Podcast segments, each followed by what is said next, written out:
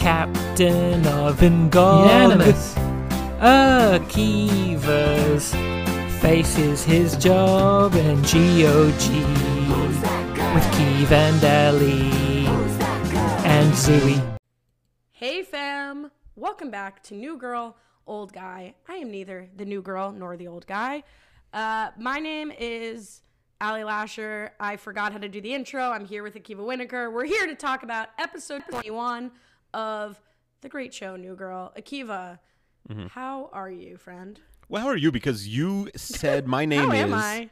And then like there was a beat. It was like a 1, 2 and a half Mississippi, and then you remembered your name. Well, it wasn't that I forgot my name. If anything, that's the only thing I'll ever remember for the rest of my life, are things directly about me and that only concern me. I just don't normally introduce you. I normally introduce the episode, got in my head a little bit. We really need a guest. I'm not the host of this show. No, I think you should write down your intro, since it could be the same every week, and then you just read it going forward. It is the same every week, but I feel like, I'm not going to lie to you, I don't want to say this because then the next guest is going to do it, but like, I am very surprised that people don't come on and mimic the intro, and I guess it's just not as iconic as like Brian's on the Challenger Hap Up. But I feel like the fact that the first time cold we ever recorded, I said like, I'm neither the new girl nor the old guy. My name is Allie Lasher. Like, that's pretty cool. That's like that's sleek, baby. Like my NGOG merch. Have we talked about your merch on air? Well, I said last week it was coming, and then it came the next day. We haven't talked in a while because we're doing this like more than a week since we recorded the last one. Right. Yeah, it feels like... the fact that we talked for 45 minutes before we started recording. Yeah, no, but I think, yeah, we haven't talked New Girl business in a while. It almost felt like we took a week off. I had to like scramble and look at what episode we were up to. Yeah, but it's in that way we appreciate it. It's nice to be back. Yeah, my merch... sweeping the nation. I think like 4 people would buy it. Should I do a bulk order? Should I just distribute at cost merch? No at cost. We need to make some profits here, babe. The money guy. Anyway, we have some old business to discuss that has nothing to do with New Girl, but is New Girl canon, New Girl Old Guy canon. I watched War Dogs. Oh, wow. You knew I watched War Dogs. Yeah, but you mentioned you were watching it. You didn't give me any... We did not discuss. So, and that came up originally on this podcast. I mentioned that I liked the movie, that I'd read the... I don't think I read the book. I think I read the very lengthy Esquire or some other magazine, super long read about it. Here's why it came up on the podcast. Do you remember why it came up on the podcast? No, I do not. So I didn't either... my friend Mike, who producer Kelly has dubbed my friend Mike as his title. So my friend Mike came over the COVID safe, don't at me, and we watched War Dogs. War Masks. And we could not remember why we were watching it. Like, we could not remember why this was assigned to us. And it's because you said that Ana de Armas is terrible in the movie. Yes. Oh, yeah, that's true. Yeah, she's terrible in the movie. She's... dating your buddy Ben Affleck, and she is very... That's in real life. Don't confuse people. Yes, Ben Affleck not in that film. Her character in the movie, wet blanket, and it stinks. Okay, bad take. Like, we could not understand for the life of us what you didn't like about her. I thought she didn't have very much to do, which isn't her fault, but I thought she did a ton with what she had to do. No, and also maybe she was like too attractive. Like, you didn't believe that she would be with this loser. All I do is believe that attractive women are with loser men. That's true. That is like that's my whole life. Yeah, but Ana de Armas, Ana de Armas, like with that clown, it's a little different. That's honestly such a terrible take. But another hot take is I said Missy, who will be on the podcast confirmed in season 4 to talk about the dating app episode. So spoiler alert, Akiva, there's an episode about dating apps, and wow, 2022 confirmed the next good year. Will we still be running drills in 2022? The amount of data we will have amassed by 2022 to discuss on air. You'll be able to sell to Google for millions. Yeah, exactly. But no, she also recommended it to me, and I also couldn't remember why she recommended it to me. So I called her the next day and said, I watched War Dogs. She goes, isn't Jonah Hill so hot in that movie? My God. If she thinks that, I have like 30 friends that... Mike was like, Ephraim? She thought Ephraim was super high. Ephraim, but I do agree. Like, I actually see what she's saying. Oh, my God. He's got, like, not in, like, a sexual way, but he's got, like, that BDE. He's got, like, this, like, ridiculous confidence. He's very funny. So, you know. I mean, he's very funny. So did you like it? Loved it. It's great. It's like a great popcorn movie. It's so fun. But so now what's, you said if I watched the movie, you would tell the story of how they were banned from Mara's house and like what your connection is to them. I did my work. I think, well, I thought I told you this. Mara said that I think. Like always, I came 90, you come 10, like Hitch rules. Give me the 10%. Why was he, I think her brother came home from his house and they were. Which him? You don't know the story. I'm trying to think which one. Mara, can you come here for a second? Yeah, you're coming on a podcast for a second. I've never been more excited in my life. We're talking about War Dogs for a second here. Why'd that kid get banned from your house? Which one? The Jonah Hill character or the... Or the hot one or the other guy? Ephraim? Who plays Ephraim? Jonah Hill? Yeah, the hot... Say the hot one. The hot one. No. Jonah Hill, what did he do? He your brother went to his house and they were like shooting BB guns. Didn't you say that? Podcasting. At like 4 years old though, they were shooting BB guns or something. Was this the talk of the town? Like, was this the talk? No, I think Boca? Everyone knew they were shady. Also, do you know Shmuley Boteach? I think that he's the uncle of. Shmuley, of course I know. Shmuley yeah, he's Ephraim's uncle in real life. No, who's Shmuley Boteach? Of course I don't know who that is. Oh, he was Michael Jackson's rabbi. Oh, okay. Of course. Yeah. Okay, well, this is a great intro into this episode because this is a peak Jewish episode, yeah. I think. Yes. I will say, by the way, speaking of my wife who left the room, I almost got in trouble because she walked in. I was watching this episode. A lot of times I watch with my headphones because not every episode's appropriate for kids, but they weren't really around. She was really laughing. I think we're going to watch this going forward. She was into it. Can we get Mara on the podcast? Yeah, I don't think. Mara, do you think we could get you on an episode at some point? Probably not, she says. But that's not no. It's not a no. Don't leave the door open a crack, Mara. I'll get in there like probably water. Not. There's a chance. I'll be like Alex Mack and melt into a... Do you know an Alex Mack reference? Of course, yes. Yeah, I'm not too old to get The Secret Life of Alex Mack. She melted into a puddle. I might be too young. I watched Up a lot to my brother's year. Let's move on. Okay. I'm very excited about the 1% chance of getting Mara on. So please start watching with her. We got some real laughs out of her this episode. I laughed once out loud this episode, which...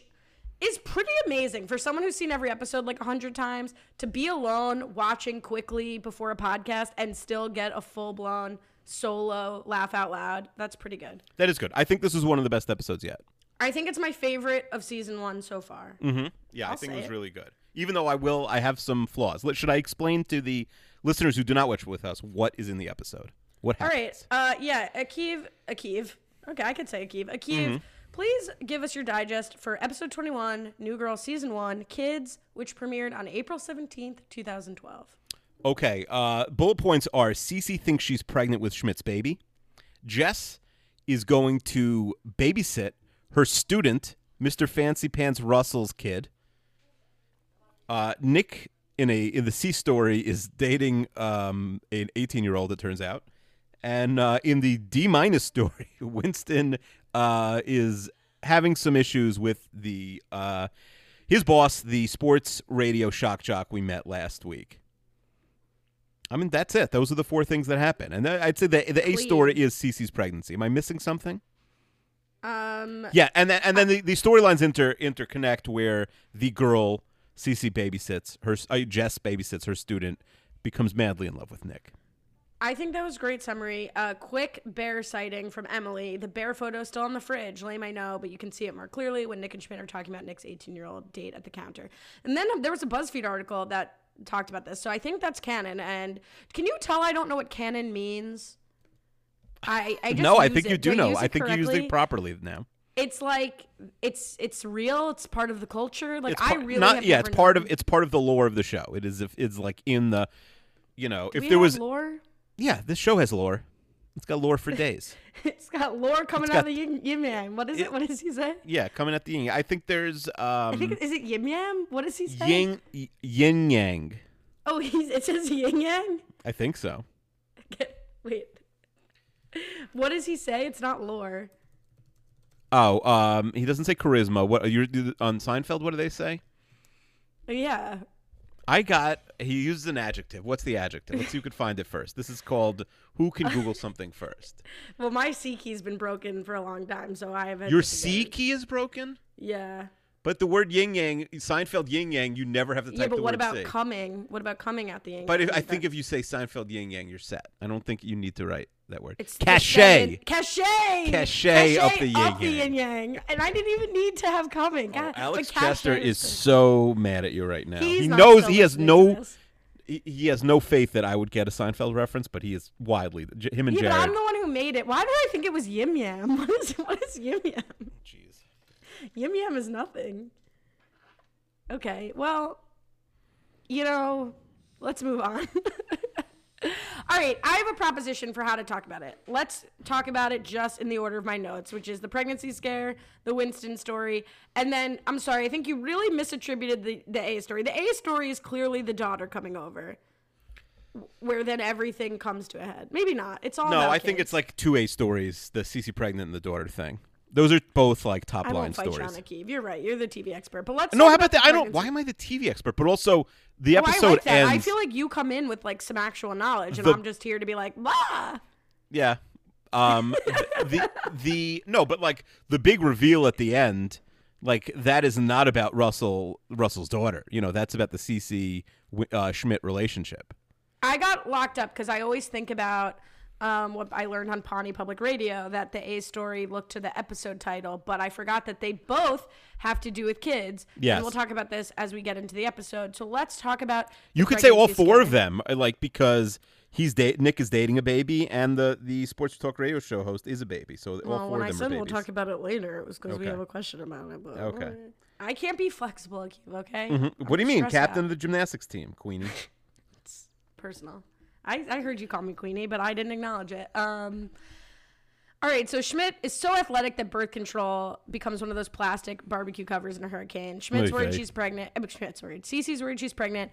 But what's confusing about that is that they say birth control and not condoms, which is strange because they've already had a whole episode about condoms. Do they have a limit on how many times they can say condoms? And if so, I've exceeded it in this last sentence. Yeah, and it's possible they're using both based on what we learned in this episode. So it might have been like a scare all for naught. What more do we learn? Well, because he says like protection and I think they say both. No, they never mention her level of protection.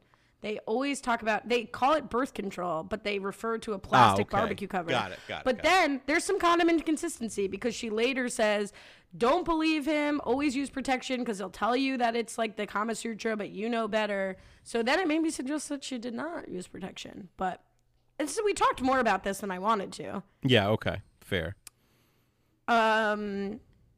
Baby Schmidt was a pretty funny little segue. I don't really get the wig. Benji Holder said just thoughts on Baby Schmidt's wig. Does Schmidt have such incredible hair that... I think they were just going for like a sight gag. I get, in Schmidt's mind, he definitely has incredible hair. The best gag was that he'd want to nurse 20 times a day and 24 hours a day, baby jar. Yeah, that is funny. The magnum-sized diaper, I laughed at that too. Yeah, that's a good joke. So later, Schmidt just perceives this as Cece's being weird to him, and that must mean that she wants more. I sort of also found this a little hard to follow. That is she finally like turning into a girl? I can't have this. Like, does she want more than sex? I'm not interested in that. But then that panic, which I would think he'd be excited about that. Like, I would think he'd be excited, but he was panicking. But then he asked her out on a real date when he said he didn't want that. Like, I'm not making it easier to digest by saying it over and over again now, but I was confused. Well, also their attitudes in general are strange because they're both really like neither of them are like, oh, that's it. We're, like my life is over. They were both excited about her being pregnant. Is that true? Cece was not excited about being pregnant. She's not. I mean, you're right. She's not at the beginning, but she's also, and obviously she's relieved at the end. But she's not like, I'm getting rid of this. You know what I mean? She's not like... Well, I think part of that is like, it's still a television show. Right. Like, oh, Cece's going to come in and like the whole... I mean, I think a show now could do an abortion episode. Mm-hmm. But like, this is not the 80s. This is like 2013. I think they could... What I more mean to say is, this is why you're the TV person and I'm just here to go blah. Like, I'm the abortion expert here. I just... Jews, very, very good with abortion. I don't know about your kind of Jews, but... Yeah, that's Jews. Allowed, I think. Save the life of the mother is as I understand the rule. Mm-hmm, yeah. So shout out to the Jews. Okay. I just don't know that that's like the most interesting television episode if Cece's like, okay, well, I'm going to deal with this. Yeah. No, I don't think they would ever make that decision. But so maybe I'm misreading. Like, I guess she was like not devastated. But and obviously relieved when she realized at the end she's not pregnant, but like sort of, I don't know. I mean, I guess she wasn't into it at all because she won't even go on a date with him. But well, she's more also concerned about it than like annoyed at Schmidt. I think what we're maybe like dancing around, and tell me if you disagree, is she seems much more concerned that the baby is Schmidt's than that she's pregnant. Ah, okay. Right? Yeah, that's like fair, the issue seems to be like, oh my God, like what would baby Schmidt be like? Like, oh God, I'm going to be stuck with him. Then like, I'm pregnant and but she does have the like, I'm going to be a terrible mother anxiety. So maybe they did it amazing and you and I just are, I didn't actually have a problem with that part of it. No, I don't have a problem. But yeah, she is like, yeah, she's concerned about what a good mother she'd be like. She's not like, oh my God, my life is over. I can't be a model anymore. Anything like that. And they do sort of broach the like, will she keep it or not when Schmidt has a moment we'll get to about like whatever you decide to do. So I think they do sort of cover the options. Yeah, no, in a sitcom-y way. Yeah, it's sitcom-y, but it's not like it's not ham-handed in like one direction or the other. All right, so Schmidt's brilliant date idea: Italy on ice with a non-guaranteed appearance by Drea De Matteo. Have you ever taken someone on like a truly strange date? You don't strike me as like an activity guy like this. Not an activity guy. That's correct. What about you? So just the answer is a flat no. Flat no. Okay, great. I'm an activities person for sure. Yeah, but your activity's drinking. Oh my God. I'm joking. You can drink almost anywhere. That's true. My activity's drinking. I'm trying to think if anyone's taken me on like a truly strange date location. But I'm like excited to do things. So I don't think I would be excited to go to Italy on ice. Yeah. No, I think you'd be up for something weird like that. My parents had a very strange first date. Oh, yeah. I think you've said it before. Where was it? Okay. Do you want to guess? No, it would have come to me already. Where is it? I'm going to say, they went to the Met for ballet. Oh yeah, and your dad was bored or something. Pretend. No, my dad was like a true Renaissance man, like a thespian. He very much enjoyed it. The real story of their first date is that like they were just friends, and my dad was super interested in her, and she kept like turning him down. Interesting. And then they were like, okay, well, my mom said I begrudgingly have to accept one of these date proposals, or he'll stop being friends with me. And then, like, the rest is history. Mm-hmm. But my dad wasn't bored. It's just strange for, like, a 22-year-old man to suggest the ballet as a date. Yeah, that's maybe your mom thought it wasn't a date. Oh, she knew it was a date because here I am. Anyway, I'll delete that. Who cares about that? So Cece has a reaction. Like, I don't want to go on the date. Take someone else. I can't go. This is just sort of like, I mean, I don't really. But also remember, she is like, she gets mad. Like, she does not want him to go with somebody else. So it's, you know, she's not like, oh, Schmidt, date whoever you want. She is concerned enough to run out there. She's upset. No, but she's literally playing defense on the phone. She runs out and is like, and obviously ends up calling Nick, which is also a funny scene. But, oh, you mean when a woman or a man says like things are fine and like they're not actually fine? It's shocking. Yeah. That's one thing you don't have to worry about with me. I let you know when it's not fine. It's almost never fine. It's shut up. Oh my God. Okay. Well, you got me. No, but that's what I'm saying. I don't know why I'm making this like a beat by beat thing. I think I'm just tired, but it really just boils down to Schmidt is not understanding obviously why Cece's being weird And Cece's being weird, not because she doesn't like Schmidt or want to date him, but because she's freaking out about possibly being pregnant and has not told him. So that's really just what their whole interaction boils down to. Yeah, that's fair. And Schmidt is amazing. So Schmidt ends up finding out because she walks in on Cece. He walks in on Cece, like, having a freak out about it. And I think this is Schmidt's most likable. Yeah, he's very likable this whole life. I mean, other than, like, some casual racism, like, he you know, like, he is very likable in this episode. I agree. He, like, turns a corner. I don't think it's permanent, but he's solid in this episode. Well, I think, again, that's why New Girl's, like, not afraid. I mean, this probably isn't unique, but, like, these aren't one-dimensional characters. Like, right. Winston is the same person who his friend had cancer, and he told him he could lose a few pounds. And then he finds out that his, like, hookup buddy is pregnant and, like, handles it in, like, the most amazing way possible. Like, not only being super happy about it, but also being like, if you become a mom, if you don't become a mom, I support you no matter what. You'd be great no matter what. So, like, really just, I can't imagine a more ideal reaction. I agree. This is solid from him. I also think, and you probably can't relate to this, but, like, for the ladies out there, like, I feel like you always remember, like, the first time your friend had, like, a pregnancy scare. And you, I don't know why I'm talking about this on air. Like, I remember vividly, like, driving to a CVS with my friend. High school or college? I don't even really remember that. It was either summer college or very late high school. Okay. And it was like, and this isn't, like, a story about a friend, but it's really me. Like, this is my friend. I would not tell you if it were me, to be honest, just because, like, I don't share that much here. Mm-hmm. Not that I'd be ashamed. I just don't share. It's all a ruse. So we drove to, like, a CVS 30 minutes away in the middle of the night, like a 24-hour one. Like, what did we think was going to happen if we, like, went at 8 p.m. in our town? We went so far away. Oh, someone would have seen, for sure. You know, I don't drive, so I didn't drive. True. But it was, like, in an area, like, kind of like a shady neighborhood. And so, like, they were locked. Something you don't anticipate when you're, like, 18 or 19. It's like they're locked. And so we had to call for assistance. And my friend was literally, like, in a hooded sweatshirt with, like, sunglasses on, hiding. And, like, maybe we shouldn't shame women for, like, their sexual health, but regardless. Mm-hmm. So I was like, no worries. I rang the call bell, was like, I need help in this aisle. And, like, got it. We bought it. She took it in the car and then threw it in the sewer after we got the results. Like, it was just one of the dumbest experiences ever. But was she partying after? She was very relieved.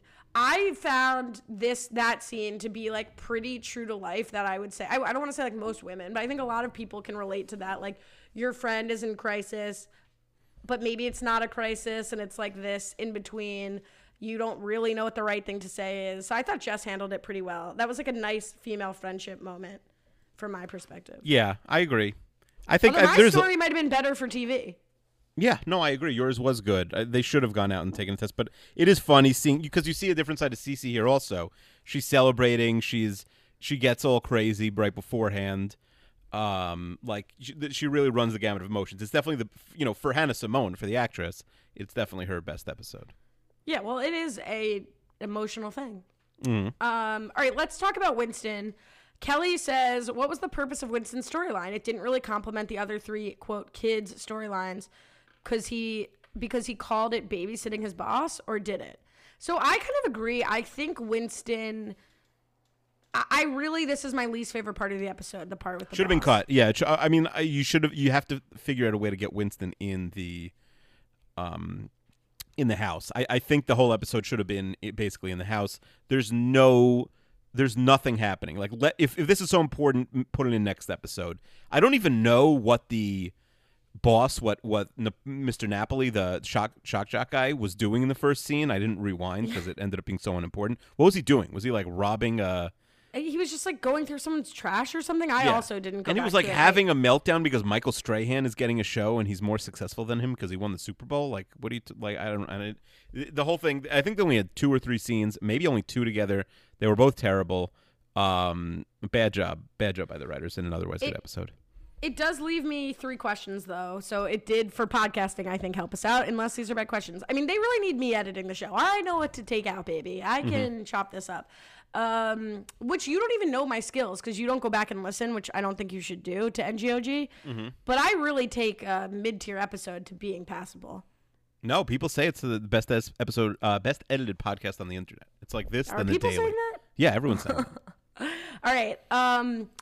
First of all, great joke that Michael Strahan has a show called "This on the Strahan Arrow." I feel like he should have that show. Yeah, and you could make that, like, Strahan's not in the episode, so you could have, like, they probably just workshopped any sort of athlete to a funny radio show name. Well, when did he start with Regis and Kelly? I meant to look this up. I don't know the year. I want to say like 2012, maybe. Yeah, so this was 2012. So it's sort of like 11? The time of like an athlete who's getting talk shows. I already know I'm going to have to look that up and issue a correction from that. No, it's fine. And I'm anti-Kelly. Kelly's a phony. Producer Kelly? No, we love producer Kelly. Kelly Ripa. She, nothing with the Regis thing. She ran Strahan out of town. She sucks. Well, I raised that to your attention, didn't I? Then you absolutely. Renap. You did. But I'm still mad. Once again, Renap got my. She's happy. Work. Yeah, she's happy that, like, all these crazy things have happened. People forgot that she's the worst. I hope it happens to her one day. I hope it. They bring in a young guy, and she gets Wally pipped. Like, that's the position you want to have. Is like, I hope an older woman gets fired for being old, and they bring on a hot young stud. Everyone agrees with me. She's awful. Regis was a legend, and she didn't even say goodbye to him. I would watch the biopic about that, or that's not a biopic, but like I would watch the doc on that, the unauthorized. Where are the true Hollywood stories? They stopped doing them, I assume. No, right? Now Lifetime does like the unauthorized. Right? Story but those are bad. Those are low quality. They put those together in like a month. Look, I'm new to Sean Kelly, but okay. When the book comes out. I'll read. Well, the only book worth reading would have been Regis's, and it's not happening. He's a class act. He would not have spilled the real tea on that. It's true. When Kelly gets fired, she will then write the book, and I will listen to a podcast that talks about that book. You will not read the book. I will have an opinion. Not even the audiobook. A podcast that someone has read the book on the podcast. Yeah, well, they give you the highlights. Yeah, all right. That's true. I love when he says, "I'm sweating spicy marinara." And that, of course, leads me to say, if you were to be sweating a food, what would you be sweating? Matzo ball soup.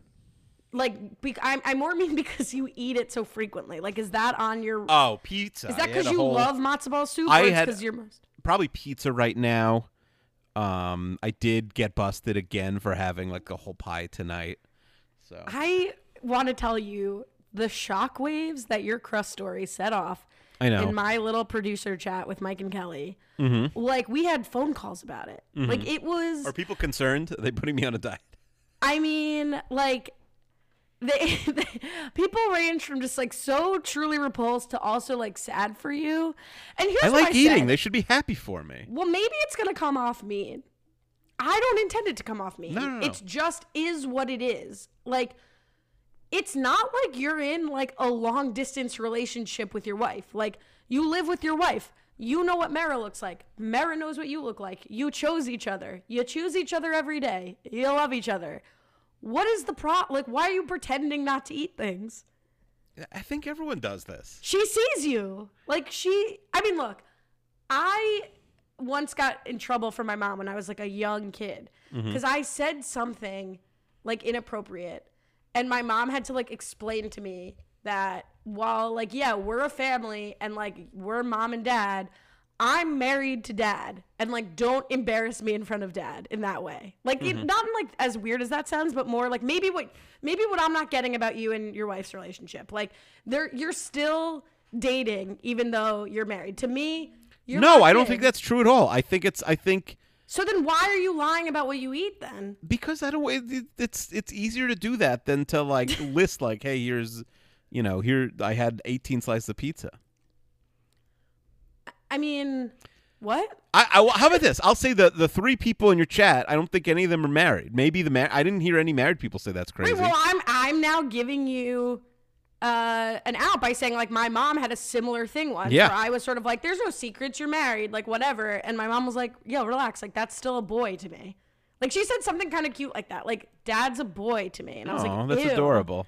It wasn't exactly like that, but that was sort of the messaging is like, chill with your weirdness because like, that's my husband. Like, even though that's your dad. And I was like, fair enough. Okay. That's interesting. Yeah. I'd be interested to hear from married people if they were like, yeah. Everyone has a thing. What a flex. I'd be interested. You know what? If you're interested in hearing from the married people, find a married person who's giving you the time to talk about NGOG. I just meant like Chester, basically.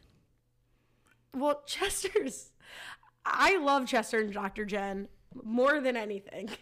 But I don't know that he's going to have a universal opinion on this. I think also, people Chester will. Chester has probably never had to lie to his wife about eating anything. He doesn't lie. Chester doesn't lie. Forget lying. His family's Chester leftovers. Doesn't eat. Yeah, he eats his family's leftovers. He comes in and he's the bottomless pit. Just eats whatever they don't eat. That's his dinner every night. Ugh. Yeah, it's kind of gross. By the way, speaking of gross food, I like when Sarah, her student, comes over, and Schmidt says to them, like, what are you doing tonight? He's like, we're going to cook pasta and learn about Italy. He's like, you're going to give her the recipe for your overcooked mush? Yeah. Everyone had really good lines. Like, yeah, I think everybody had a good spread of really funny lines. So, yeah. So, one of the big parts here is, like, Jess has Russell's daughter coming over, Sarah. And she says, like, it's a test, like, if I'd be a good mom. Call me crazy. Do men do this? No. I feel like men don't really do this. Okay. Obviously, let's talk about the biggest problem with this. If indeed, and by the way, there's two parents not together. It's crazy that there's a weekend where neither of them can watch the whole weekend, but whatever. That's fine. Maybe they're both busy, successful people. There's no scenario on earth where Jess is watching this child in an apartment full of adults instead of at the child's house. No scenario, right? This babysitting is happening at her giant house, so she could be comfortable. Maybe she'll have a friend over.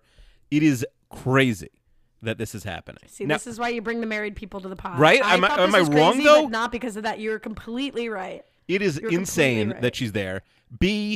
No private school in America would allow, even the most lax, like Orthodox Jewish school, would allow a teacher to babysit their student in their house for the weekend.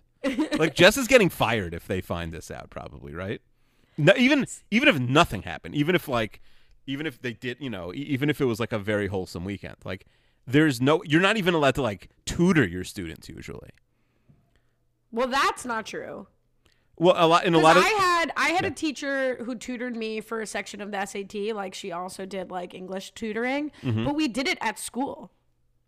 Yeah. Well, I'm talking about private schools because Jess is a private school teacher, but I think it's usually like if there's two math teachers, like the gatekeeping school. I'm not gatekeeping schools. I just think it's like, aren't you mad you taught me about gatekeeping? Yes, it's that if you are now a private employee, if I'm a math teacher and on the side I tutor one of my students ostensibly in math, I'm not going to tutor them in Spanish. I'm a math teacher.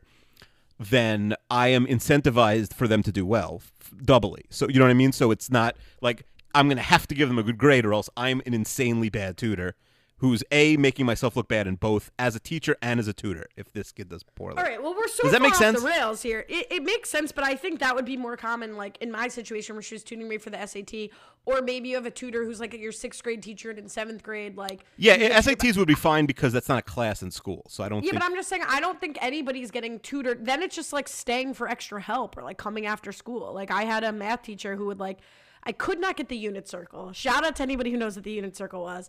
I was a pretty bright kid, and I had to take a unit circle quiz 50 times after school for like an hour. I just couldn't see it. Anyway, but once it's your teacher, you just like stay and get help. Yeah, I guess. So I don't think that's even happening. But regardless, not at all the story here. I think you're exactly right that like it's crazy. So I think it's crazy because of their relationship. Like that the stepmother who, again, as of last week's episode, she had never really heard about her. Mm-hmm. Allie from the editing room, you already knew you were going to hear from me. I know Uli's her mother and not her stepmother. Back to the show. So we were sort of like, that's weird. Like, presumably there was like a back-to-school night or a parent-teacher whatever or some fundraiser for the private school. And you could tell I'm just so not conversant in private schools. I'm like, some soiree that the fancy people have. But now she's met her, apparently, because Uli's just, like, dropping her off. Mm-hmm. Matt Stewart says, is it weird to have your girlfriend, who is also your daughter's teacher, babysit? Like, that to me is insane. Yeah, she's not getting paid for this, probably, right? No, of course she's not getting paid. But so I'm saying it's even crazier. It's like, what is happening? Uli would not drop her daughter off. I think the way this would have happened, and maybe should have happened, except I think they wanted the stuff with Uli, which I think is fine for a sitcom. But the more realistic way this happens is Uli's away, and Russell's got Sarah, and Russell's mother or father has a medical emergency or a work emergency, and he's like, this is crazy, but I have to drop Sarah off, and I have literally no other options. Mm-hmm. Right. There's like, no and I'm on the road, and she's gonna tuck and roll out of the car while I'm on the way to the hospital or something like that. Mm-hmm. Would you be a good emergency babysitter? Like, one of your friends is like, we have to go out of town, it's an emergency. Take the, I mean, again, this is easy babysitting, right? This is not a baby. You're not changing diapers. Do you think that I'm a good babysitter? Yeah, I think you could take, like, your friend's 8-year-old and you'd be fine with them. Do you think I couldn't take my friend's 2-year-old? You could, but that's a big ask. You definitely could. Like, the baby would obviously survive. It would be good. But, like, that's a bigger ask than this. One of my best family friends, like a brother to me, had a kid, and I met the baby during quarantine, and I was told I'm a natural. I changed that diaper. I held it by the face, which is like a scary thing. Not like a cat. By the neck? Just a kitten. But upside down? Like when you're like patting the baby's back, apparently you're supposed to like put your fingers on the cheeks and the face in your hand. Forget everything you did between kids unless you have them like Irish twins. Like you forget about them. It's sort of like I don't know why. Maybe it's my Julia-ness, like my insecurity that people think that I'm not. The Gentile and I once had a huge fight because he like made a comment that he didn't think I could take care of a dog. Mm-hmm. And it became like a 3-day ordeal where at the end he was like, It's not a commentary on me thinking like you'd be a bad mother. Imagine saying that to you. Imagine somebody like, you know what I want to do today? Like ruin my life. So this is what I'm going to say. It was so bad. We were at someone's birthday party and there was like a dog calendar. Mm-hmm. And I think I said something like, because I'm not a dog person. Like it really wasn't bad that he said it. Mm-hmm. But it just hit me so deep. And maybe because of my like Julia-ness sensibilities that I'm like the same reason I get mad when Rob doesn't think I can bake is like I feel upset that someone would think that I couldn't deal with a baby. Right. Okay, fair. But I have to tell you, and it's a show don't tell kind of thing, I was such a great camp counselor. I would be a babysitting. I mean, I was always a babysitter. What was your rate? Whatever you want to pay me, which is, for the babysitters out there, the best way to get money. Because parents don't want to lowball you. Oh, I think here my daughter says whatever, she gets lowballed. But maybe she's a little younger. The biggest racket I honestly thought about before quarantine, like, should I start babysitting again? Because, like, my job is really stressful and it'd be nice to hang out with some kids. And I could pocket, like, ridiculous money in Manhattan, to just chill with kids. Yeah, Manhattan. Anyway, I was babysitting. I was 13 and I babysat two 10-year-olds. Who I know now. And it's like we were just hanging out. They didn't think. Yeah, they thought it was a date. They didn't think it was babysitting. But I'm going to have to edit some of this because I sound very high on myself. But I really, really do love kids who are like 5 to 10. Okay. Like, I mean, I love little babies, obviously. But I can really chop it up with like 6-year-olds. They think I'm hilarious. Mm-hmm. You know, like Noam, honestly. He's my target demo in terms of... Well, now he's 7. He might be too cool for you. I'm not sure. I think... I told you, one of my biggest points of pride in my life is that I was assigned to be a male camp counselor, like a camp counselor for 3rd grade boys. Oh, wow. That is wild. Yeah. Did I never tell you this? No, you've never mentioned this. It was crazy. There was like a shortage at the camp. This was my last summer as a camp counselor. And it was like all guy counselors and me. And imagine trying to win over 7-year-old boys. Like they all hated me immediately upon seeing me. And it was so rewarding to like get these kids past sort of this like artificial tough guy gender barrier. And it was great. It was like the best summer I ever had. It was so much fun. And this is kind of bad. We would like draft the kids. I didn't tell you this because it was a travel camp. And so we would like go on trips I don't even remember. We'd go on trips often and we'd have to break up into groups for like the amusement park. And so the counselors would draft the kids and they like knew about it. And then the last trip we had them draft us. Oh, that's funny. I made a trade when I was the summer I met Mara, where we were both counselors in a camp for children and some adults with special needs. I had a really difficult bunk, and I'd had mostly overlap from the previous summer, and I thought we were like too outmanned as a group. It's almost a 1-to-1 ratio because a lot of kids would need wheelchair help or bathroom help. Like, so there was I think 5 of us for 6 kids. But we had the harder kids, and like sort of our buddy group had the easier kids. And I literally made a trade like the day before camp, which probably shouldn't have been allowed. But I pulled off a good deal. Oh, our unit director was the commissioner, and so he would approve all trades for the draft. Like we all should have been fired, honestly. Mm-hmm. But the kids had a good time, and maybe we ruined some lives. But we made people tough. Mm-hmm. But it was never like your last pick. It wasn't that public. They just knew we were picking. And so it was like, oh, we all picked you guys, all of you. Oh, that's good. It was just truly the most fun.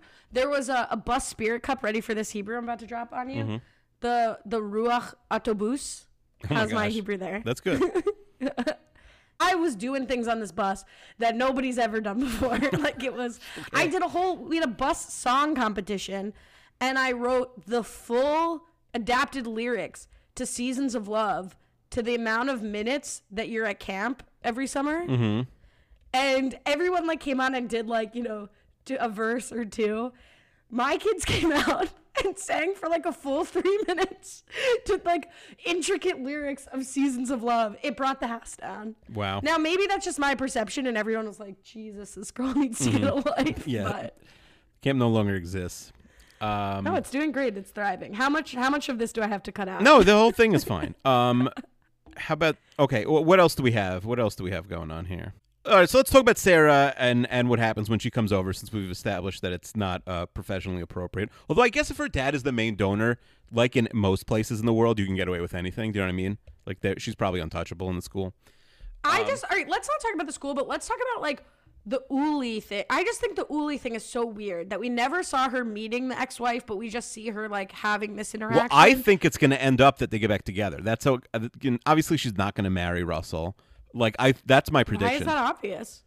I don't think Russell's the guy. I mean, it could be wrong, and maybe Russell's going to be here for the rest of the show. Maybe he's going to be here. Russell could be my guy. Okay, maybe he'll be here for seasons 2 and 3. I don't know, but that's my prediction how this ends. Season finale, she gets back together. He gets back together with the mom, because they leave it so open-ended here, where it's they're clearly still married. They're not exes. I don't know. Well, they are divorced, but she keeps saying husband. Yeah, and she says he'll always be my husband. Emily says, "What did Uli mean by he'll be my husband forever?" Yeah, I don't know. I think maybe she's still in love with him. At the end, she does say "Uli, you're Uli," and she says, "Jess, you're a mess." A little too on the nose. The Uli Ruli was good. The Jesse Mess is whatever. It was said you say something you almost didn't hear it over the door slam. It was under her breath. You barely hear it. So it turns out that Sarah, the student, how old is Sarah? 11, 8? I don't know. I'm not good with something like that. Is in love with Nick. 11. And Nick, you literally have every comp. How old are your daughters again? Yeah, but I don't know. I don't know how old they are either. Do you know how old your daughters are? I do, but I'm not good at guessing ages of people. Me neither, actually. I'm giving you a hard time. Yeah. So she hears that. She asks them a lot of questions about being an adult, about animal style and plow chops, and 99s.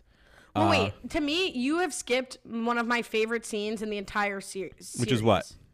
Which is when she meets Nick and she's like, "Oh my God, you're so stupid. Your eyes are so brown. They look like poop." Yeah, and Nick says, "Be honest with me. Do my eyes look like poop?" I've got a poopy issue. Poop. Old poo eyes. Yeah, that was funny. So hilarious. That was funny. She also asked Jess, she goes into Jess's room, into her clean laundry, and says, "Why do you have so many bras? You're a teacher," which is a very funny line. And that's true. That's an after-school bra. Yeah. That's an that. And Jess says, "Teachers need bras, too, for a racing." I really love Jess here. I do think it's strange that she says, "You can ask me anything." Jess crosses a boundary, but it's sort of believable with what we've learned about Jess. Yeah. Oh, yeah, she would episodes. For sure. She probably crosses boundaries every day in school. I'm sure she cries in the classroom. I'm sure she's inappropriate, no doubt. Matt Stewart wants to know, who's the first adult you each had crushes on? Oh, that's a hard question. I don't know adults. I don't remember adults. I remember Winnie Cooper. You still don't know adults. No, I'm saying like when I was a kid, I remember Winnie Cooper. I remember. She wasn't an adult though. No, I know, but I'm just thinking like back. Yeah. Stephanie, so that was your first crush. That was your celeb and crush. Stephanie from Full House. Not Jewish, neither Jewish. Maybe like Laura from Family Matters was Stephanie like a little from later. Full House. She's so babyish. I mean, she's older than me, I think. Is she? I believe she was. Jodie Sweeton's older than you? What do you think? I'm 100? Yeah, Jodie Sweeton's older than me. I do think you're 100. She's like, hold on, let's make sure. Let's make sure. I'm here. She's not like canceling was born. Myself. I mean, you're going to cancel. She's 30. She's older. Okay, yeah, she's older than me. Barely older than almost you. Almost 2 years older than me. She is January 82. I'm September 83. Yeah, so she is older than me. Yeah, so those are those who I remember from TV. I wasn't a Topanga guy because I wasn't a Boy Meets World watcher. Who else was there? I'm trying to think who. None of these people are adults. I know, but the answer is none. I'm like never, and I wasn't super interested in girls when I was a kid at all. I mean, it's so interesting because I feel like usually the answer to this is sort of like a teacher. I had mostly male teachers in my all-male school. Yeah, it's like, which rabbi?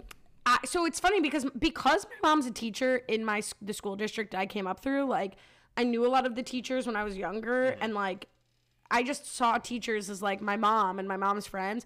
So there were like a couple teachers that like girls would go gaga over in like middle school. And I was so nauseated by it. Like I just never saw someone like that as like, I never had a crush on a teacher. And I think that just like really applied throughout. Like I don't recall any adult crushes, which I feel well adjusted. Neither do I. But again, I had no interest in girls when I was growing up. Like I was never like a girl crazy person at all. I mean, still to barely care about girls. Congrats, can't relate, but they just were children. They weren't adults. Right. When I was a child, I feel like I don't want that clip to be cut out of context. Mm-hmm. Yeah, Nick's on a date. Can we talk about the Nick stuff for a second? Nick's on a date. Sure. I really like the idea. It's like, ooh, this is like, how old is this girl? The reveal is very funny, but they don't work backwards to it well. Like there's probably like one scene missing where she is talking about like Power Rangers, you know, like something really for kids or something. There has to have been scenes cut from that. Maybe we could have lost the Winston storyline. Had Winston maybe Winston should have been in the house being the person suggesting that maybe Chloe was a little too young. Yeah, I think you're right. I think last week sort of informs this week in terms of those kinds of scenes that he's like really dating young. Justin Ramsey says, what age is Nick trying to date? It's been implied that plenty of the previous women were under 21 because they were excited that he could buy them alcohol. So 20 or 19 is his ideal, but 18 is an instant deal breaker. I don't think the intention of they're excited he's a bartender means he could buy them alcohol. I think it's just like they're impressed that he can make a drink that tastes good that's not like a pink penny dropper or whatever. Yeah, they've definitely been building up to this. I just thought they could have really nailed it and they didn't go for it. And because also the art sort of makes her seem, I think you're right. I think they could have still done it in the same amount of time. But the art show they go to almost makes her seem more mature than Nick. Like, granted, it's like sort of Gen Z, like youth culture, whatever. But just the fact that she can look at art and critique it and Nick can't makes her seem more mature. And I don't think that was the joke they should have gone for. Did I lose you or you just stunned silent? No, I'm with you. I'm with you. I might have lost you for like a split second, but we're good. Okay, well, it's late for you. Everyone be nice. No, I don't mean all like right. You lost me. I meant like I think I like froze for like a split second. Oh. A couple other great lines from this episode. When Sarah's like getting the feel of the house, she's like, your life is like Gossip Girl, only everyone's old and poor is really funny. And then Jess with like, they made a show like that. It's called Golden Girls. Golden Girls, yeah. Kelly says, is there anything better than Nick's reaction to Schmidt's phone call? That was pretty funny. So like, as you mentioned before, obviously Cece is reacting weird to the date ask. So Schmidt counters with reacting weird and places a fake phone call to a woman named Nicole. And Nick just goes along with it. Yeah. Are you taking care of that tushy for me? He says, which is really funny. And it's just very funny. And then that's like when Nick like makes his like Nickish face. It's just, I think so perfect. I love that. Mm-hmm. But all right. So Sarah I'm like all out of sorts here.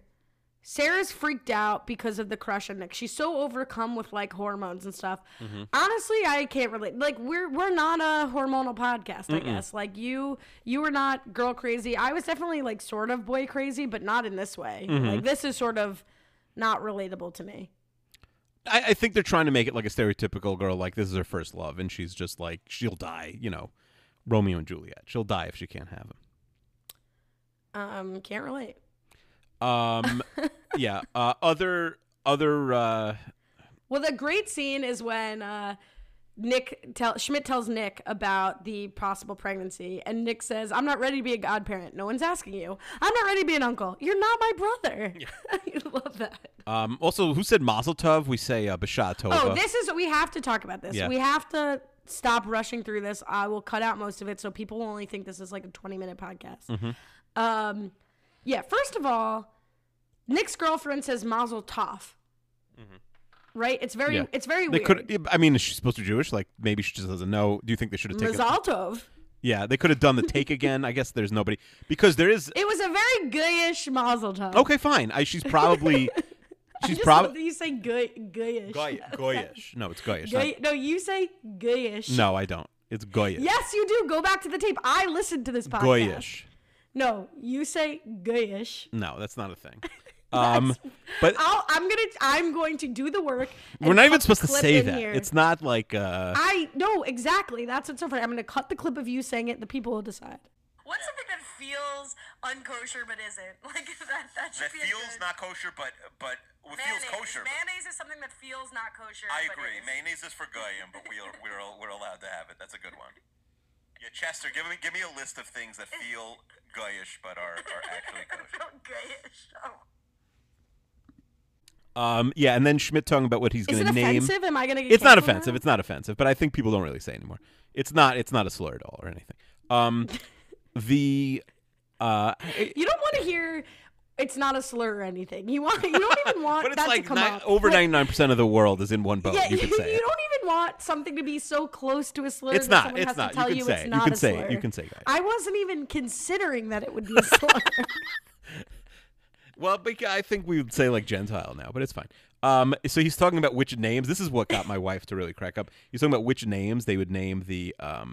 Yes. His baby, and he's like, I don't know, Mordechai. I've been dying to hear you talk about this. Mordechai. Avraham, but he like says it in a really exaggerated way. And then I'd love to know who in the room suggested this, but then he says Menachem Menendel, which is not the correct name, Schneerson, which is the full first, middle, and last name of the Lubavitch Rebbe. Do you know who the Lubavitch Rebbe is? Oh, no, I didn't even get that joke. Yeah, that is literally, that was, explain for the people like me and our, I won't say the word friends. Do you know what Chabad is? I do have the pleasure of knowing what Chabad is. Okay, so he is the seventh. Lubavitch is the Hasidic sect that is Chabad. It's the same thing. Lubavitch and Chabad are the same thing.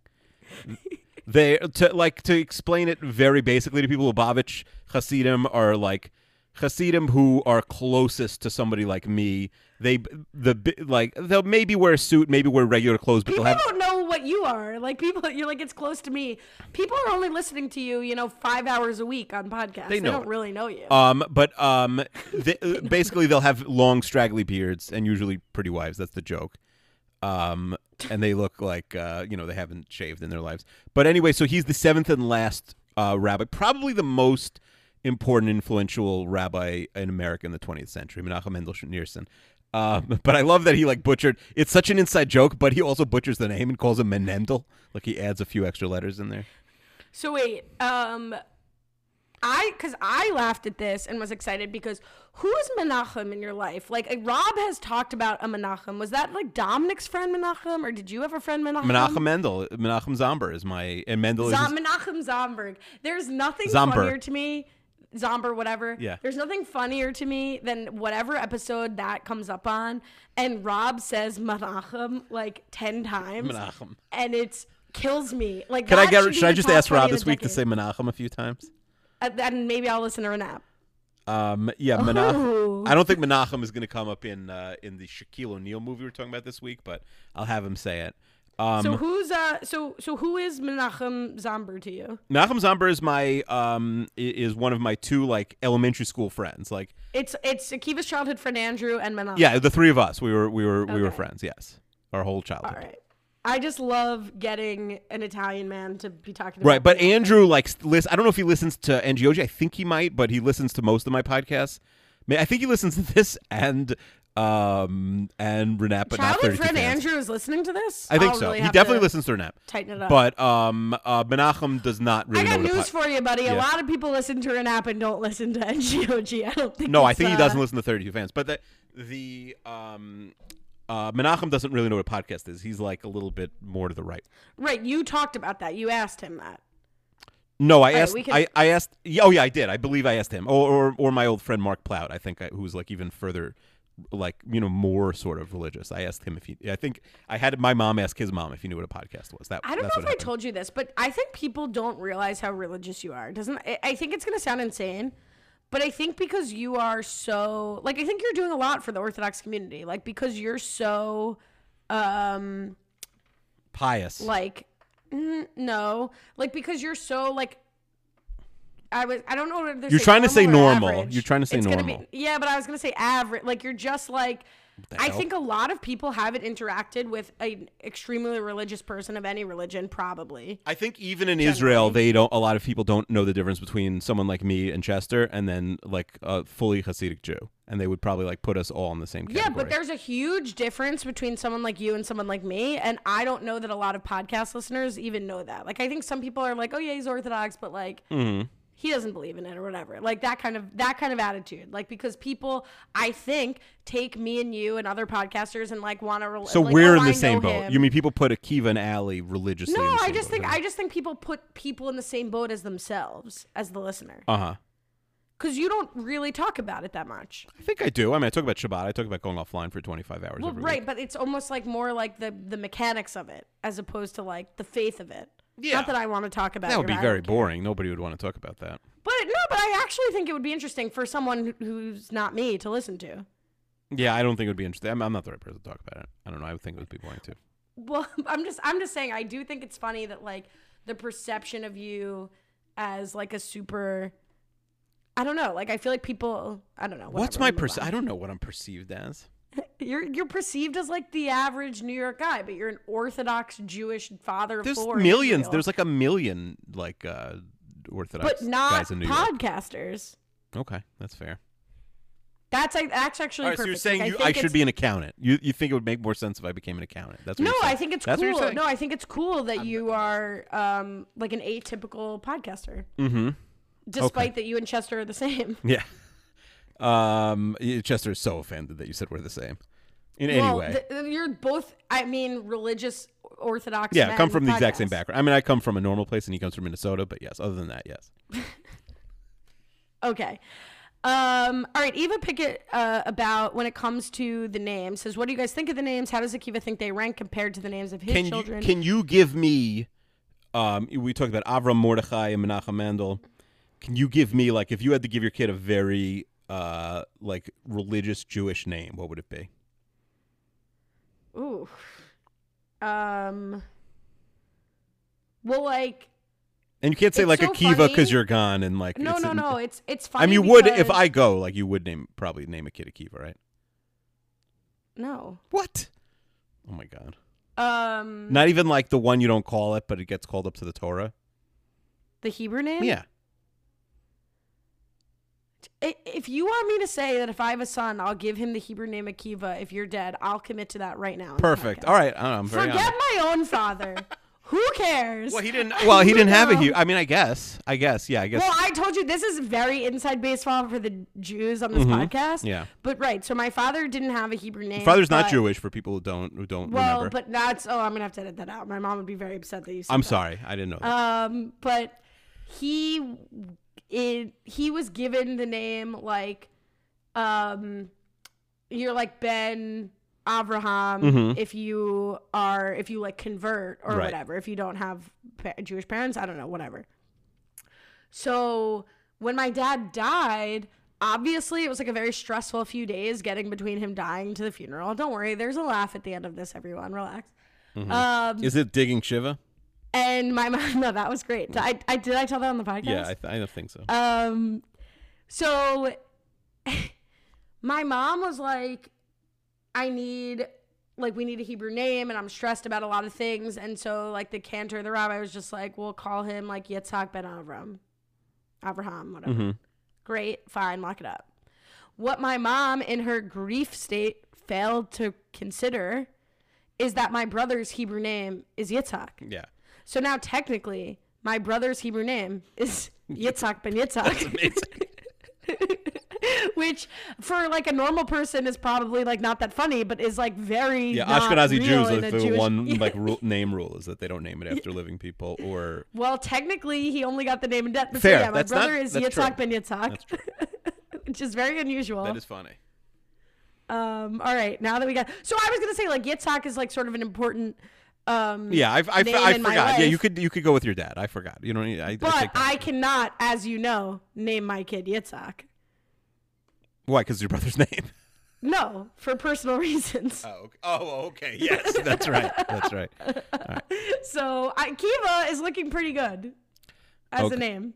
All right, fine. If people suggest, if you want to suggest super, if you want to suggest Hebrew names, yeah. Let's move on. Yeah. So Sarah's grilling Chloe here at the dinner table. And she's like, I hate her. You don't know her well enough to hate her. Yes, I do. She rode my school bus. Uh-huh. She's 18 years old. That's when I laughed. When was the last time you were on a school bus? I laughed. Yeah, no, that was funny. It's also the idea that they're she's so crazy that she's fighting with a kindergartner. The kindergartner thinks she's a slut. And and she was in 8th grade or 6th grade or whatever. I just really love. So Sarah runs away because she thinks Jess told Nick that she likes Sarah. This to me was true to life as a kid. Just that Jess would say the slightest thing and you'd freak out oh my God, you told him, you violated my trust, whatever. I'm so embarrassed. I love Jess saying I'm not losing Russell because you have to make and or date babies. It's pretty funny. All right. Well, a funnier thing is IMDb didn't have any goofs, but did have some trivia that Jess refers to the film Bridge to Terabithia. I think she refers to the book, but Zooey Deschanel starred in the 2007 adaptation of that book. So that's a pretty funny self-referential moment. Yes. Yes, indeed. All right. Schmidt just goes to distract Uli, because Uli's here to pick up Sarah, and Sarah's locked herself in the room. Again, sort of strange. I think it would be fine if Uli came up and Sarah was locked in the room, because, if you have an 11-year-old daughter, I think you would understand that, I don't know that you'd blame Jess for it. You tell me. You have had two 11-year-old daughters. Yeah. Listen, there's a lot of knockdown fights involved. You've been an 11-year-old daughter. There, the highs are high, but there you will have some screaming matches and some meltdowns. But that's what I'm saying. All right, so even, I guess you can't put yourself in the position of Uli. But, presumably if Uli comes upstairs and Jess is Sarah just got really upset and she's, locked herself in the room, are you going to be wow, Jess, you must be a terrible babysitter? I don't think so. Or are you going to be I have a hormonal... I think I'm concerned, but then when I find out what it is, I guess I'm more concerned. But, I'm willing to listen. If it's, I'm mad because a kid said something mean about me on the internet. That's not the babysitter's fault. You know what I mean? Well, I'm mad because I'm in love with her roommate. Well, A, that's the parents' fault. The parents, like I said at the beginning, should never allow the kid in this, apartment of absolute buffoons, just the worst place imaginable. But you, without talking too much about your kids, you have told me you have one, boy crazy daughter and one not. Mm, yeah. And so it's if your boy crazy daughter, if Jess comes to the door and is Uli, I'm so sorry, it's gonna sound crazy, but Sarah's really upset, she's locked in her room, she has a crush on my roommate, and she's got, whatever, I feel your kid, this can't be the first time Sarah's acted like this. Yeah, that's a good point. Yes, I think what you're saying is correct. That's a good point. I mean, not that I have kids. Again, you got to talk to the married people, but I can't really opine on this. Anyway, Schmidt distracting Uli is hysterical. Yeah. Kelly wants to know, how long do you think you could stall Uli? What would be your tactic to convince a rando they know you? I think hey, can you help me move this thing? Or there's something wrong with my car. Not only would I be so terrible at distract, I don't think I would do it. I think I'd go downstairs, I'd see her, I'd freak out, and I would just let her. I think you just like text or something. I mean, I guess it wouldn't have helped, but like you have to, yeah. I'm not sure. I maybe say they're not home right now. I think you lie and you say like, and then afterwards you're like, oh, I was mistaken. Like, hey, come back in a half hour. So you go down and you say Jess and Sarah. She just took her to the store. Yes, exactly. Interesting. But parents, I feel like, get really up in arms when babysitters take kids on the road. That's true. But this is a 48-hour babysitting situation, isn't it? No, it's one day. Or whatever. You know what I mean? It's not when people are babysitting, it's usually for like 4 hours so people can go out to. I think this was just like afternoon to after dinner. Oh, you think there was no sleepover aspect, you're saying? Oh, I didn't think about that. Oh, no, I definitely don't think there's a sleepover aspect. Oh, I thought there was for some reason. I thought it was like a weekend. It didn't even occur to me. Now it doesn't make sense. I think Uli had some sort of more emergency situation, and she's like, I would never normally do this, but Russell's out of town, and like, you're my daughter's favorite teacher and my husband's favorite teacher, so I'm desperate. I didn't think it was a full weekend. She doesn't come with any stuff. Yeah, no, you're right, but it just didn't occur to me. And also that made it crazier. Now it's like a little less crazy that it's just like an emergency afternoon babysitting. I mean, it's a light outside when the mom comes, so it's, you know, this could be very short. She just had like a life-affirming afternoon. I just love Winter Olympics 2006, bobsled. Yeah. Oh, I used to do your hair in Tribeca. Like, This is actually, if you don't have any ideas of how to stall someone, this is exactly how you should do it. Yes. Just throw stuff. Because I think Uli's a tough woman, but I think a lot of people would pretend they know you and be like, "Oh yeah, how are you?" Yeah, and you could get them good. Chatting. Yeah, that's funny. All right, so Nick has like kind of a sweet moment trying to convince Sarah to come out of like the feelings like again, maybe sort of misplaced for someone like Nick, but he does kind of consistently get these very sweet moments where he says, like, I haven't felt how you feel in a very long time, and it's a great thing that you feel this way. It's a little misplaced. But then he goes into Nick-ish, like, you know what? Actually, stay in there. The world is terrible. Yeah, that's funny. It's like, do you feel like there's any, like, disparity between, like, the Nick we see and then these, like, speeches we get at the end of these episodes? No, I think Nick's, like, ceiling is high where he can be a grown-up. He's just not most of the time. Okay. What did you think of the way that they're embarrassing? We have, I talk louder to blind people. I'm 30 years old. I've peed in every single pool I've ever been in. I grew these bangs. I'm embarrassed in my forehead. Very minor. It's funny when a guy puts tennis balls in his shirt and pretends it's boobs. I think you could really do a good job. Yeah, I think these are all minor admissions. Based on all the embarrassing things. I ate crust during a global pandemic of kids who are not my own. Yeah, I think, yeah. I don't know how to time my shoes. This wasn't a home run from the writers. Oh, what I would do? What would you have suggested from your own personal experience? I admit all my embarrassing things. I don't know, I peed my bed pretty late. I'm not sure. That's the thing. When? How long ago? I have a great peeing story from a friend who I will not say. Was it last week? I can't. I was making a joke about you. For me. It's not me. Again, the friends are not me. I do have friends, believe it or not. No, I'm trying to think. When did I stop doing it regularly? Probably like. Not regularly. When's the last time you slip one past the goalie? And by that, I mean peed the bed. Well, regularly was, I think, 9 or 10. And then I think maybe 13. I did it once at a friend's house. It was very embarrassing. In my suit. Oh, I fell asleep in my suit, like before a bar mitzvah or something. And you weren't even drunk. No, I was not drunk. It's a shame. Yeah. All right. Well, so she comes out. She put on all the bras. I love this moment when Uli's like, who's the man taking bras off my daughter? Yeah. Cece runs in. She's celebrating. She got her period. Okay. Gives Uli a kiss, basically. Yeah. All right. So Cece and Schmidt end on this very interesting cliffhanger sort of moment where Schmidt runs her out the door after Cece's like, no more stupid mistakes. Now you can have your date. I'm fine. And you see that Schmidt had hired a skywriter to write Marry Me in skywriting, which I know this isn't the point of the episode, but a very hokey proposal. Hokey proposal. And also it didn't say Marry Me Jess. Marry Me Cece. So like it would have been fine if she was like, "Who? What loser did that?" And like, you know what I mean? He could have easily gotten out of it. She would not have assumed it was for her. Anybody who looks at skywriting the sky that says marry me in the middle of like a Los Angeles street and thinks it's for them is a crazy person. There is no scenario where she thinks it's for her or she even notices it. Okay, question. I don't think I know this. What's the Akiva proposal story? Oh, I think I've said this. We have. I'm sure you have. We do it next week. We have a cliffhanger. We're going long here. Are we going long? No. Okay, fine. I'll give it to you. On the podcast, we're going long because you and I talked for like 40 minutes. That's fine. I'm not mad. No, let's move on because we have other stuff. Yeah, if one person wants to hear it, I'll say it next week. But it's 3:25 a.m. Okay. So the best. Nothing to say except the best closer, I think, is Nick at the Italian Ice Show. Yeah, that's a funny tag at the end. Two shows a day.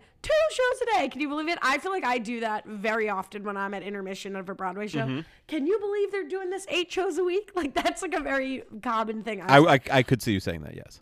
All right, let's get to Kiwi Guide because Kiwi's about to guide himself to sleep. Kelly, who's the most relatable? Schmidt saying, I finally brought home a nice girl. Because she says Mazel Tov, Sarah saying Nick is so hot she wants to die, or Jess saying she just got bangs because she hates her forehead. You can't relate to any of these. No, I guess Jess, like, because I wear a hat because of my bad hairline sometimes. I had bangs until middle school. There were 2 girls left in my grade who still had bangs in like 7th grade. I was the last person, second to last person to grow them out. Because I do think my theory on bangs is like every girl has bangs as a kid. And then it's shocking when you see your face without bangs.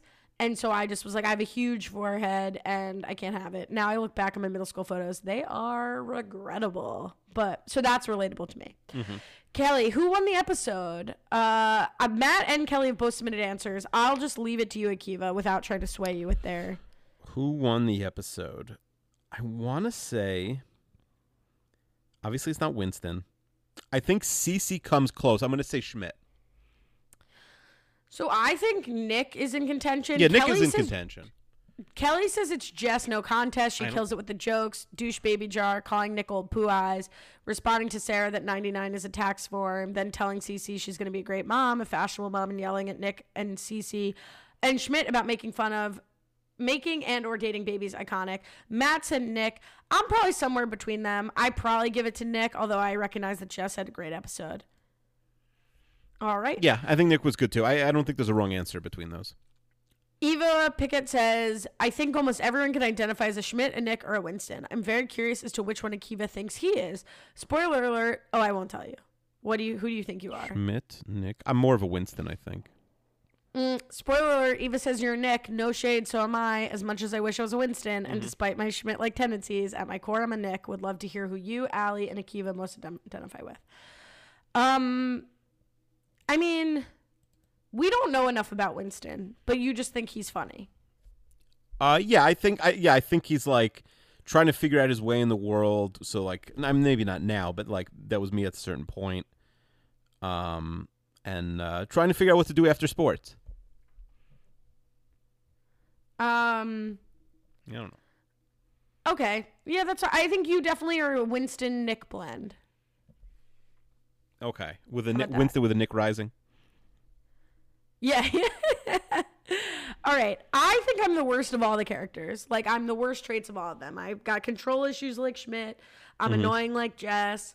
I can be lazy like Nick. Or I'm self-absorbed like alcohol, Cece. Whatever. Salvador like Cece and barely around like Winston. Okay, perfect. I mean, I think I am like Julia. So it is what it is. All right, let's get to the Garner Minute, which we have a hot new drop for the Garner Minute. And now it's time for the Garner Minute. Keeve, are you ready for the Garner Minute? I am ready. Done, so let's get that energy up, my friend. Are you ready? And not only am I ready, but Jennifer Garner, I know, has been active on Instagram, and I've had to scroll through because I wanted no spoilers for the Garner Minute. So here we go. We have your full minute on the clock because last time I penalized myself for being too pert happily. So we are starting. You ready? Yes. All right, 3, 2, 1. Yeah, Jay Garnes Instagrammed a day ago. She said... As my mom always says, my favorite is the one I'm with. She's talking about her kids. Hello Magazine portrayed this in a different way. It said, Jennifer Garner makes shock parenting confession about son Samuel. And the shock was that she said she loves whichever kid she's with. Jennifer Garner's a busy mother of three, so she has plenty of feedback from her children when it comes to parenting. And then shares the note. By the way, Jennifer Garner's kids, in case people didn't know, Viola is 15, Seraphina is 12, and Samuel, the only boy, is 8. I did not realize her kids were that old. Oh, my God. Violet's 15. Mm-hmm. The Insta-prolific actress also shared a peek at the stunning bedroom inside the Holloway getaway she was staying at in the mountains during a live stream meditation she shared with fans. She's very into meditating. Yeah, and comments on that. Selma Blair says, "Not mine. I was the favorite. Ask anyone." A lot of not so famous verified people trying to get in the comments there. There we go. Wow, an enriching and inspiring Garner minute. Keeb, do you have a favorite child? My kids ask me that every day. Do they really? I don't think I really asked. Every day they talk about it.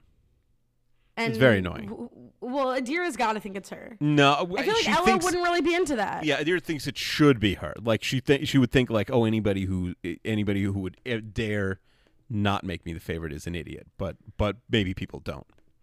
Okay. Do you feel comfortable with the fact that you have a child who is me? Like, what an iconic energy is like, I don't care if I'm the favorite, because if I'm not your favorite, you're dumb. It's a you problem. Like, that is an incredible energy. Yeah. No, it's interesting. I can't really relate. Keep the energy up, Adira. The world will try to take you down. Keep that energy up. Mm-hmm.